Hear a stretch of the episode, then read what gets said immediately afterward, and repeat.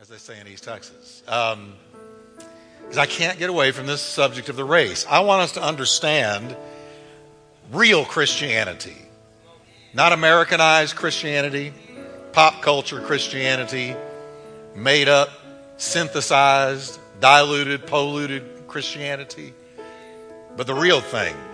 And the real thing is we're all in a race. We're all in a race, and let's read Hebrews 12, 1 and 2.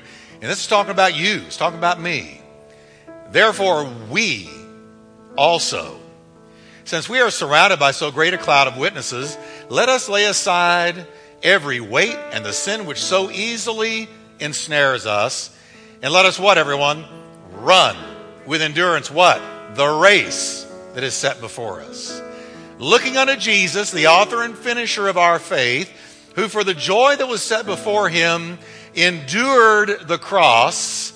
Now, I want you to say the next three words with me despising the shame. I want you to think about that phrase despising the shame. And he has sat down at the right hand of the throne of God. And it goes on to say, and he ever lives to make intercession for us. Let's pray together. Father, we thank you that your hand is upon every person in this room and all those watching by video, listening by radio. Lord, we thank you that you have called us to a race, that you have graced us to run. We are graced for the race. And now, Lord, add one final brick to our understanding of this race that we're in. Now, will you pray a prayer, church, and say, Lord, speak to my heart today? Change me in Jesus' name. Amen. Tell your neighbor you're graced to run the race. Tell them that. Go ahead and tell them that. Amen. We are graced to run a race.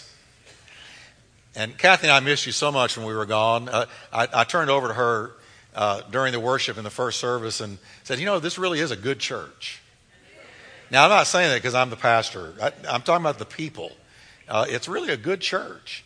And um, we're so thankful for it. You know, when you found a church, you start a church, at first, um, nobody knows anybody. It's got, got a feeling of uh, scatteredness and coming and going and, you know, whatnot.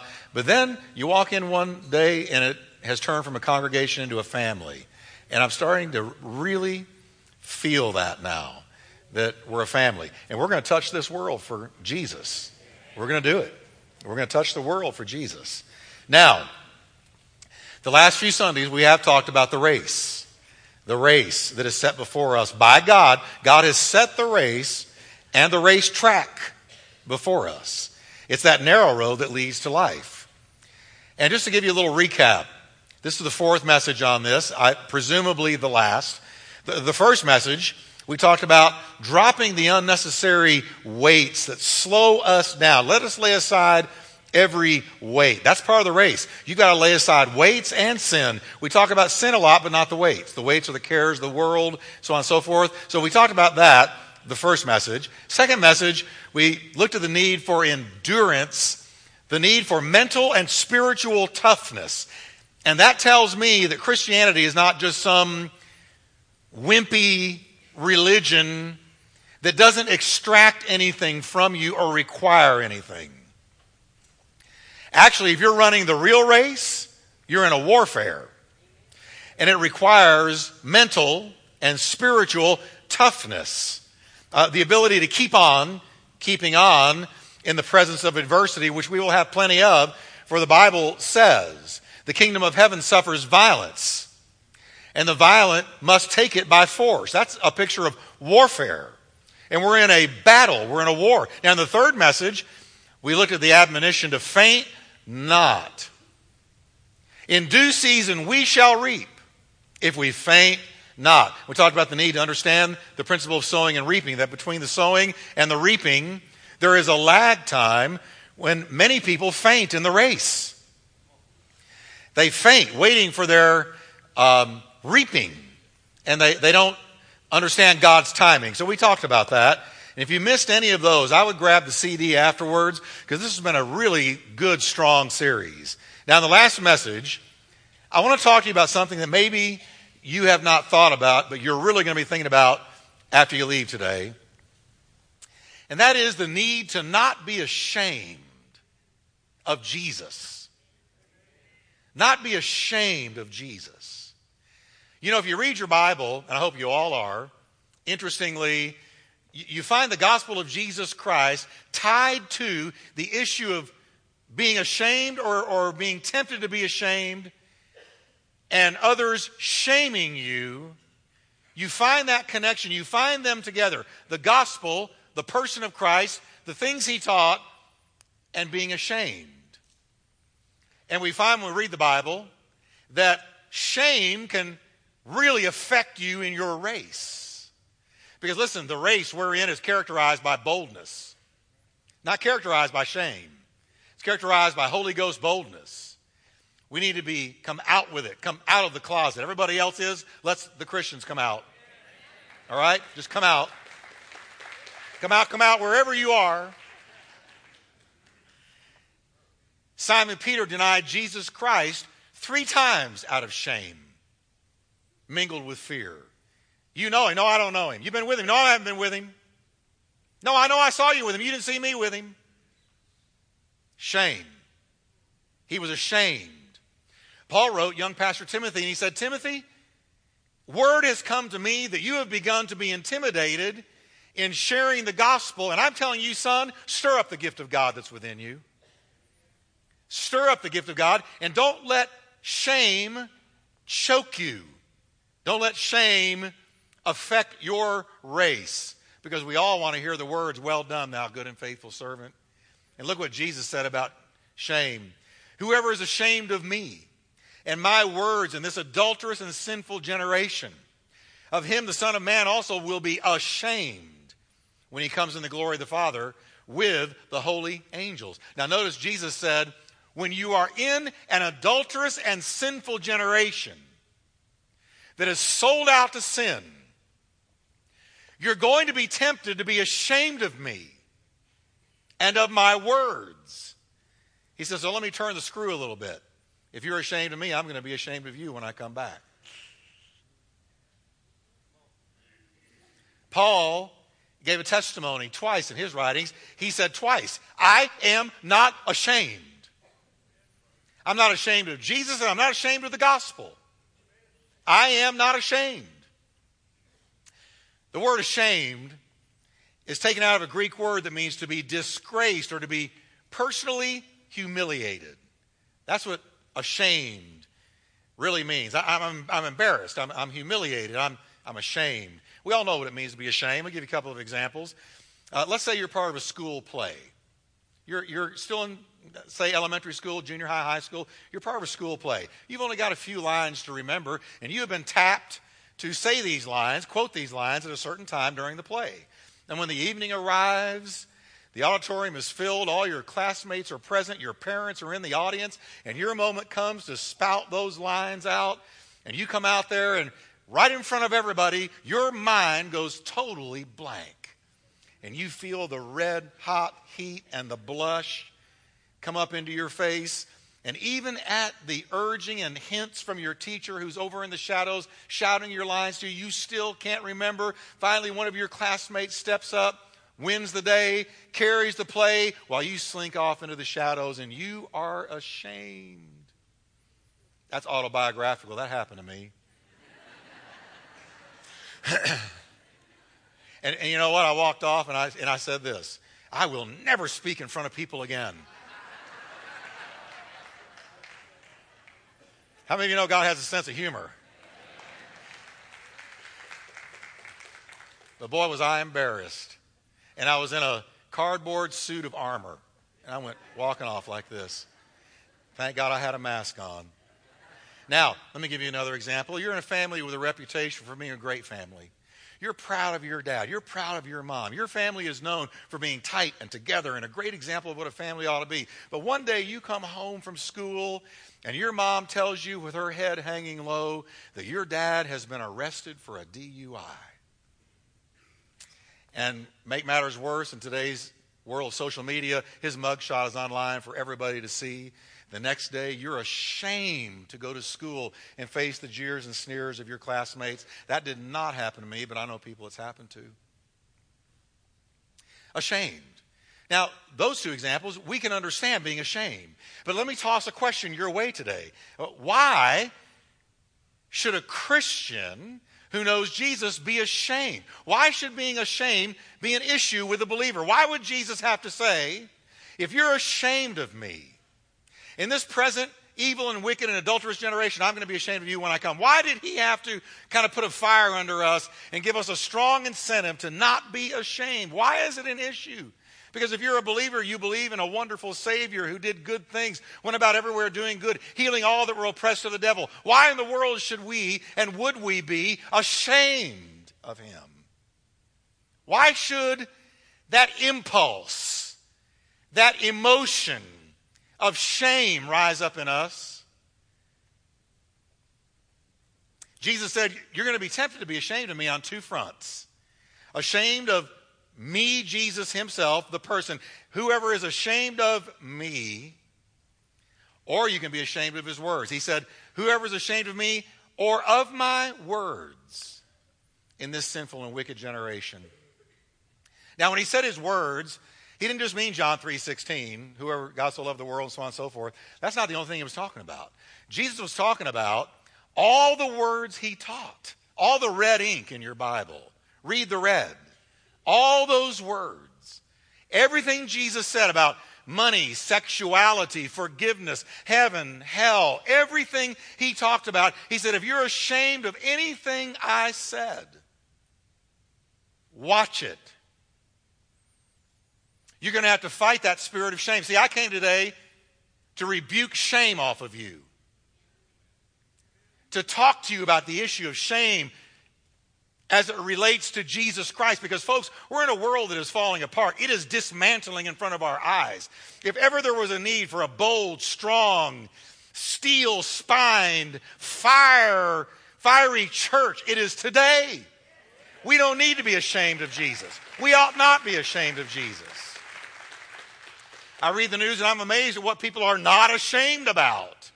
I say, Lord, if they are not ashamed about that, then I surely can walk proudly for Jesus Christ?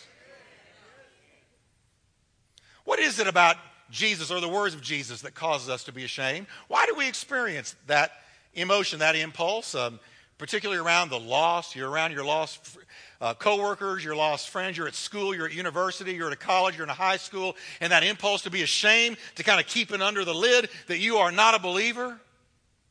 Well, what is it that gets us? Why did Paul the great apostle continually ask for prayer, for boldness, that he would not shrink in shame when he was faced with declaring Jesus to Caesar, to governments, to other people. Why did he pray for boldness? Why do we sometimes experience embarrassment for being Christians, particularly in the presence of lost people?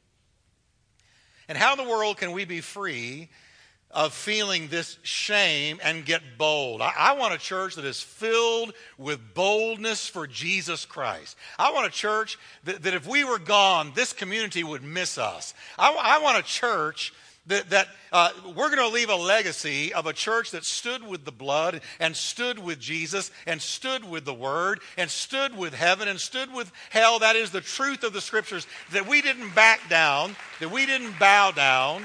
I, I want a church that, that many people will be able to say, because that church was there, I got saved. Well, the only way that's going to happen is if we're not ashamed.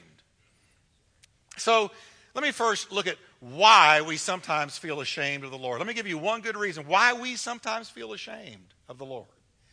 Here's why because we live in a world that shames the righteous. See, anytime you feel ashamed, it's because you have been shamed. Shaming people want to make you and I ashamed. The Bible says the devil, diabolos, is the accuser of the brethren. He accuses. He's an accuser. The, the, the, word actually means he hurls out accusations. He shoots accusations into the theater of your mind. It's the battlefield of the mind. He shoots at the mind.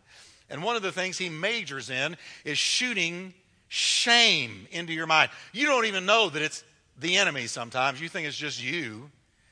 But I want to tell you the devil shoots shame to silence you.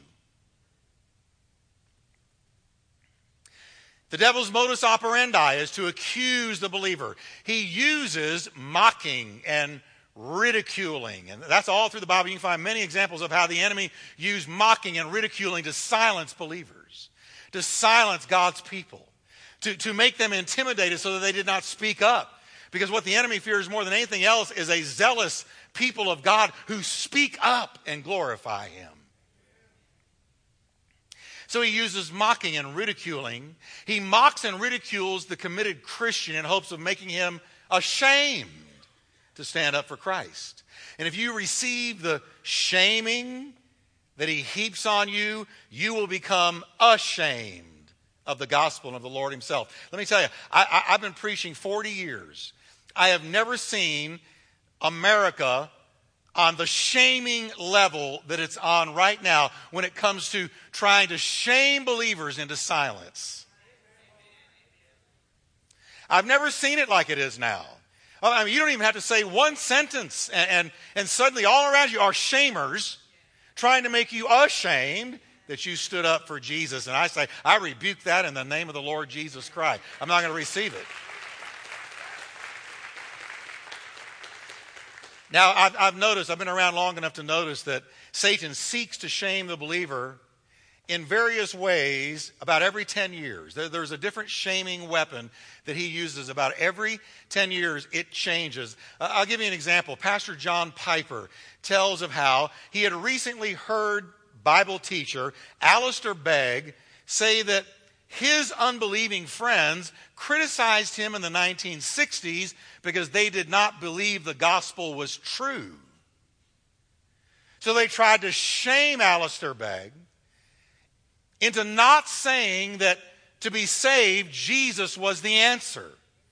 And they did it this way. You're wrong. You've missed it intellectually, Mr. Begg. In other words, you're not very bright. You're not very intellectual. You're not thinking this through and they tried to shame him. Have you noticed? Have you noticed the shaming going on in this culture right now towards believers? But watch this.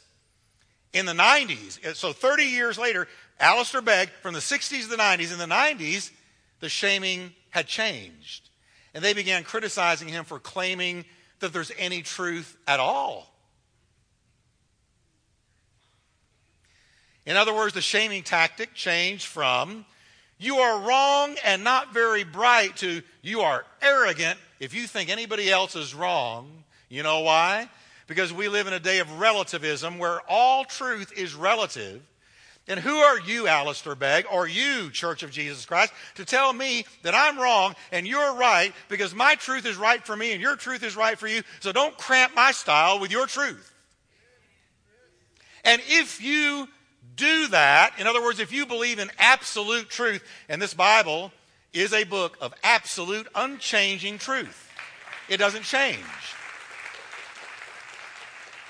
But isn't it funny if I take a stand on this Bible? If I say that I believe this Bible, I am shamed. I'm shamed as being anti intellectual. I'm shamed as not being very bright. I'm shamed into, into being called narrow minded if I believe that this Bible is absolutely true. But you know what's happened to our country since we said that Bible is not my truth? This country has gone down into the sewer as soon as we rejected the absolute truth of God's Word. But see, we're being told now that, and this is a different change, a different shaming. So it went from, don't tell me the gospel is the truth, to don't tell me you know truth to now, the shaming tactic of Satan is you're intolerant if you tell me you know the truth. Have you noticed that those who call you intolerant are intolerant of you? Can I say that again? Those who call you intolerant are intolerant of you. Those who preach tolerance, we got to be tolerant. Love is being tolerant. But if you come along and say that you believe the Bible or you take a stand on the morality of the Bible, they are exceedingly intolerant towards you.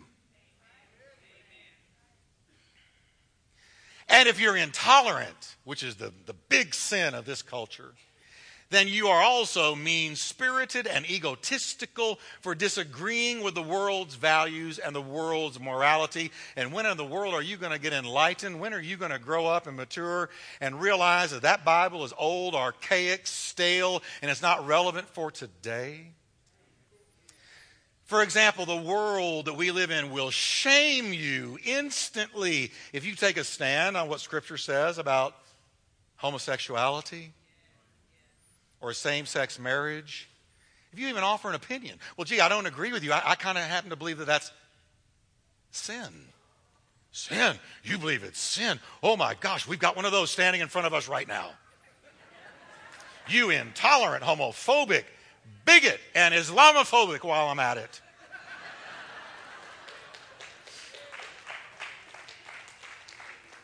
Phobia is one of this culture's favorite words, when in fact the Greek word phobos means to have a dreaded fear of something.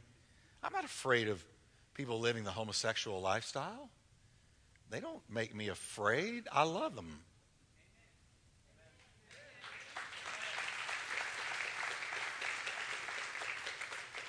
I don't agree with the lifestyle. I don't think the Bible does, but I don't say that hatefully.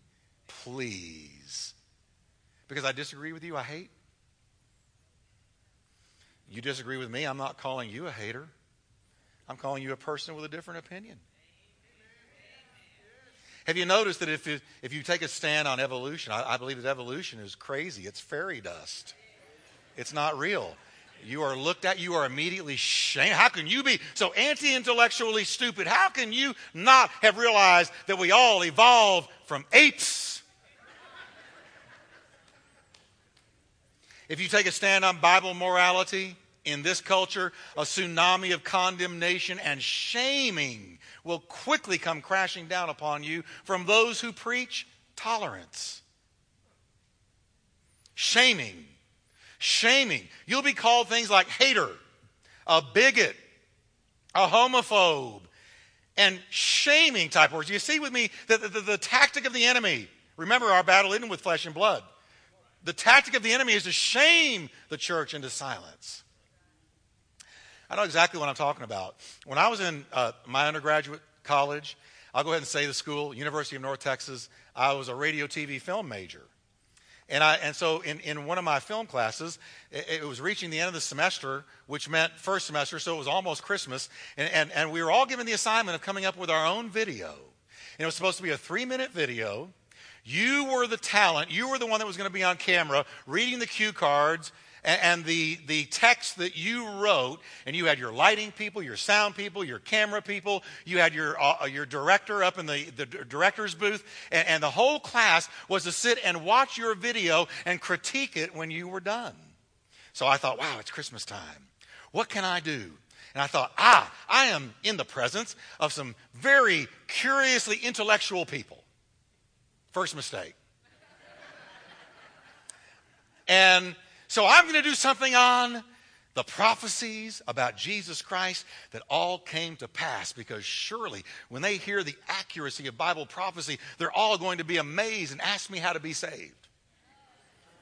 Wrong again.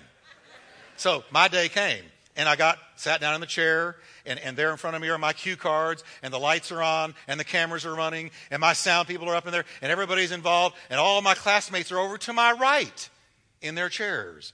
And so I'm reading Micah 5 2. But you, Bethlehem, though you are little among the clans of Judah, yet out of you shall he come forth. I thought, wow, that'll get them. It prophesied centuries before Jesus that he'd be born in Bethlehem surely they're all going to stand up and say, Wow. All of a sudden, I started hearing noise. I'm reading Isaiah 9. And you will call his name wonderful, counselor, mighty God, everlasting Father, Prince of Peace. I think, wow, God's falling. I heard more noise. Finally, I'm done with my little three minute video, and the lights come on. No one is there.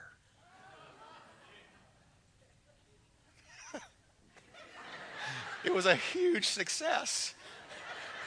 No one's there. Not even my teacher. See, when the lights come on, the cockroaches run.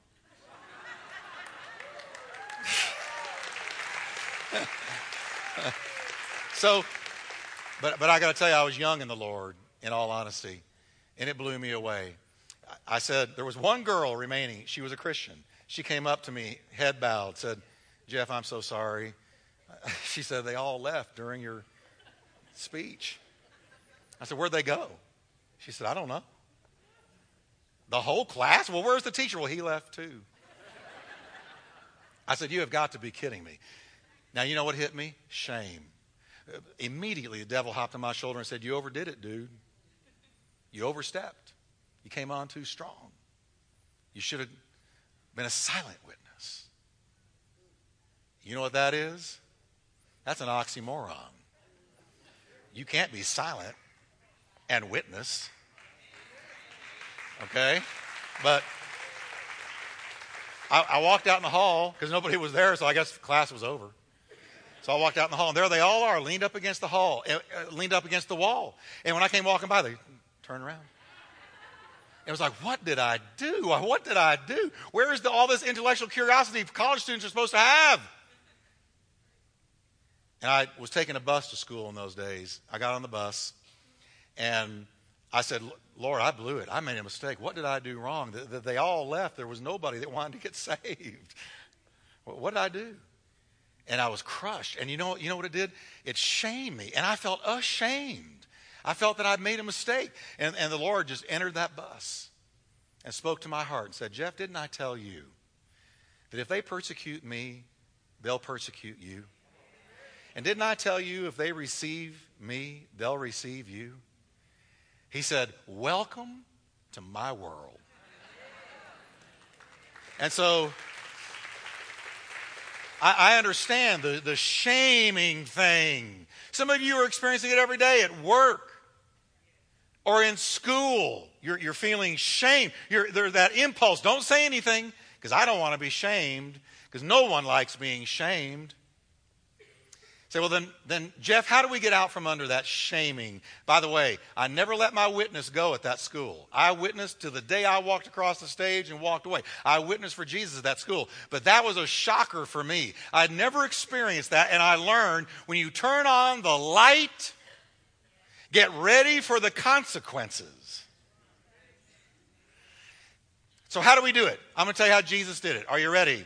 First, Jesus, it says, despised the shame.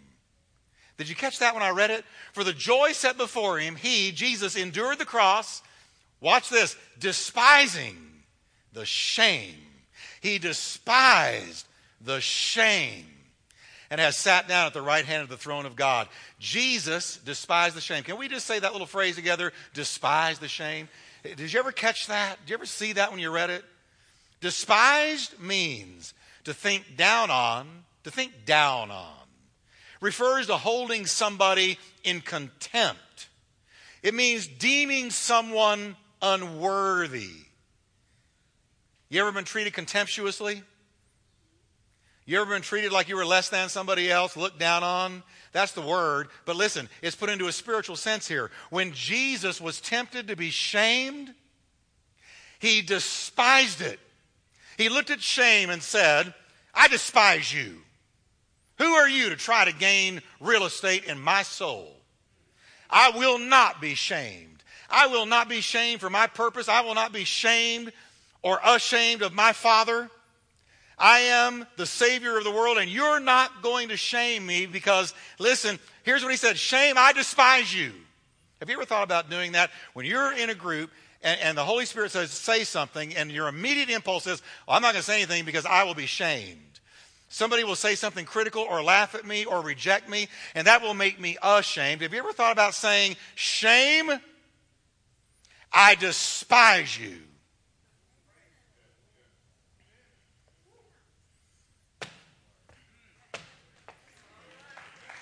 I despise you. Shame, I will not yield to you. You might attack me, but I will not succumb to you or follow you or allow you to rule my heart or affect my destiny or shut my mouth. I despise you, shame. You're not worthy of my time. I'm not going to give you a second thought. I'm going to be proud of my Savior, proud of what He taught, and I'm not going to bow, bend, break, or back down through shame. See, what Jesus shows us is that just because you're shamed doesn't mean it has to result in your being ashamed. I'm going to say that again. Just because somebody shames you, and people are always going to shame you if you stand for Him, just because you're being shamed and they want to silence you by shame doesn't mean that you've got to receive it and become ashamed. No way we should ever walk around with our heads tucked because we stood for God. So Jesus shows us, yeah, I was shamed. Jesus was shamed, but I wasn't ashamed.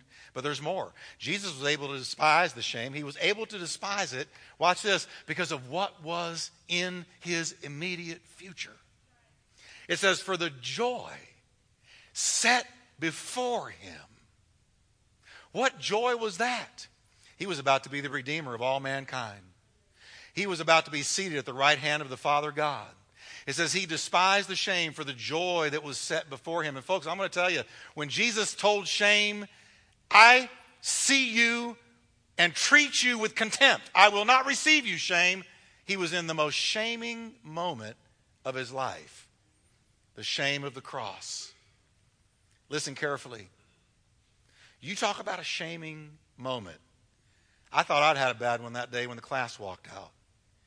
But shame had stripped away from Jesus every earthly support when he was on the cross. His friends had left him in shaming abandonment. His reputation was destroyed by shaming slander.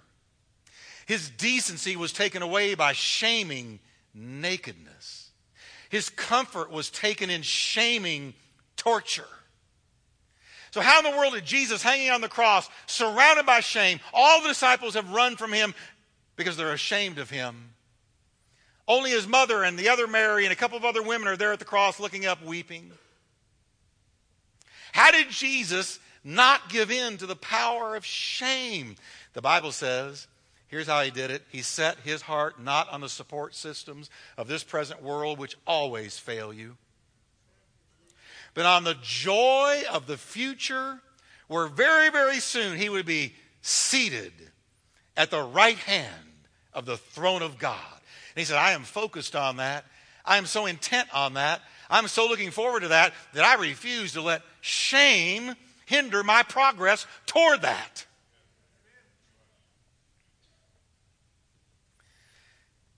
He was being shamed, but he was not ashamed of his purpose, his destiny, his father. And you know what? He experienced all that shaming so you and I would not walk in shame. All that shaming. Some of you live in shame. Every day you wake up and you look in the mirror and say, Boy, if only I hadn't this and that and the other, and you live in shame, you feel ashamed. Listen, Jesus took all that shaming so that you and I would not have to live in the bondage of shame. So, we must despise the shame. We must focus on what is coming, the joy of soon coming Jesus. How many are you looking forward to seeing Jesus one day? Behold, what manner of love the Father has given unto us, that we should be called the sons of God.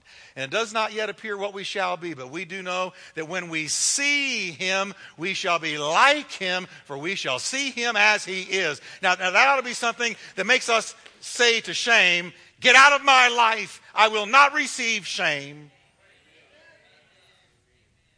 I despise you. I'm going to stand up boldly for the one who stood up for me.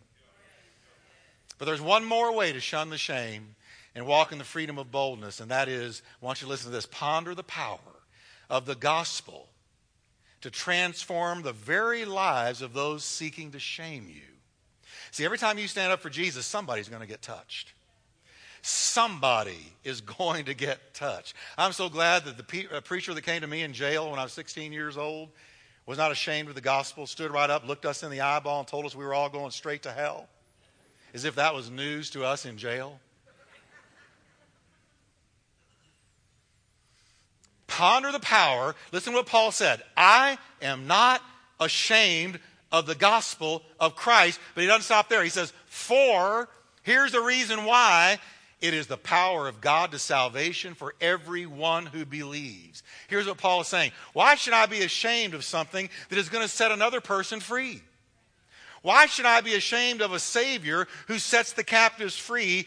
A Savior who delivers us from hell, a Savior who gives you peace in this troubled world, a Savior who heals and puts your life together. Why should I be ashamed? It's like a doctor saying, a doctor, Dr. Ben, Dr. Ben, he runs into a friend in the hospital hallway. Hey, hey, Doc, Dr. Ben, how's it been going? Well, you know, last month, I, well, I'm a little ashamed to say it, but I discovered a cure for cancer. I'm embarrassed. He would say, You have a cure for cancer? And you're embarrassed to say it? You know where I'm going. The worst cancer in all the universe is the cancer of sin. Every sickness, every disease, every trouble, every problem, every bloodshed, every grief in this world is from sin. And you know what the Bible says? That Jesus conquered, Jesus destroyed the power of sin. Death, hell, and the grave were destroyed by Jesus Christ. So here we are. Why would we be embarrassed of the cure for the cancer of sin? Paul said, I'm not ashamed of the gospel of Christ because I see what it does when those to whom I, with whom I share it receive it. I see what it does. And in none other than Jesus is there salvation, for neither is there any other name under heaven whereby men can be saved but the name of Jesus. Let me tell you the truth today, being very unpolitically correct. Buddhism can't wash your sin away. If you don't know Jesus, you have a sin problem. So, no, I have family problems. No, at the root, you have a sin problem. Hinduism can't open heaven's gates for you. Ask the millions upon millions in India if that's true or not. Can I say it again? Islam can't deliver you from hell. But Jesus, He is the gospel is the only message on earth that if you receive it, you are instantly forgiven, instantly delivered, instantly carried into the presence of God and reconciled with God instantly.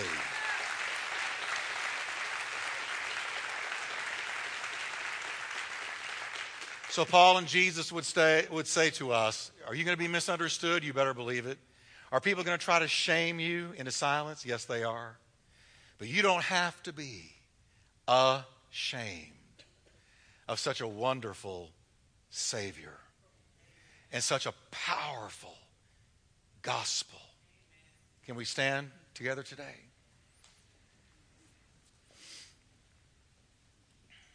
Say with me, despise the shame. Focus on what's coming. Ponder the gospel's power. Stand up for Jesus everywhere you go. I'm going to ask there to be as little movement as possible, unless it's this way in just a moment. Please don't move. We'll dismiss in just a moment, but there are people who have been listening to me who need Jesus. If you just bow for a moment of prayer. You're here today not by accident. You're not here today just because somebody invited you. God saw to it that you were here today. Some of you used to walk with the Lord, used to be red hot for Jesus, but you've drifted away. You're at best lukewarm, maybe even cool. You're just not where you used to be. I'm not condemning you. I've been there, I've experienced that. And I'm happy to tell you that Jesus can bring you back to red hot fervency, to excitement, to that lost zeal. He can restore it. And I encourage you to, as He was not ashamed of you, don't be ashamed of Him today. Say, Lord, I need you. I'm not ashamed to say it. Maybe you've never in your life said, Jesus, come into my heart and be my Savior and Lord. And He's only a prayer away. You can settle it today. So, with our heads bowed, if you can say, you know, Jeff, I'm in one of those two categories. I've drifted. I know I'm not where I used to be, and I want to be back. I want to be excited again. I want to be filled with that zeal again. Or I've got a question mark whether I've ever had a personal encounter with Jesus. If you're in either one of those two, our heads bowed, would you slip your hand up right in the air, right where you are? Just put it up high and let me see you. God bless you. God bless you. Amen. I want to lead you. God bless you back there. I want to lead us in a prayer right now. Say this with me. Say, Lord Jesus, I believe you died for me, rose from the dead, that I could be forgiven. Lord, forgive me. Fill my heart with your spirit. I repent of anything that's kept me from you, and I come to you with my whole heart. In the name of Jesus. Now, listen carefully to me. If you prayed that with me, there's a little card. Do we have that card? Any? Can somebody just quickly? It's a little. There it is. This card. Now, watch this. I, I have a real reason for doing this. It says Growth Track on the back. There's a place for a name, an address, and four boxes. If you prayed, I pray to receive Christ, or I would like to get involved, or whatever it is wherever you are, we need to know that you prayed with us. So I want you to grab that card, fill it out, and just lay it in your seat when you leave. Just lay it in your seat, and we will get it, okay? How many of you needed this message today on boldness? Amen?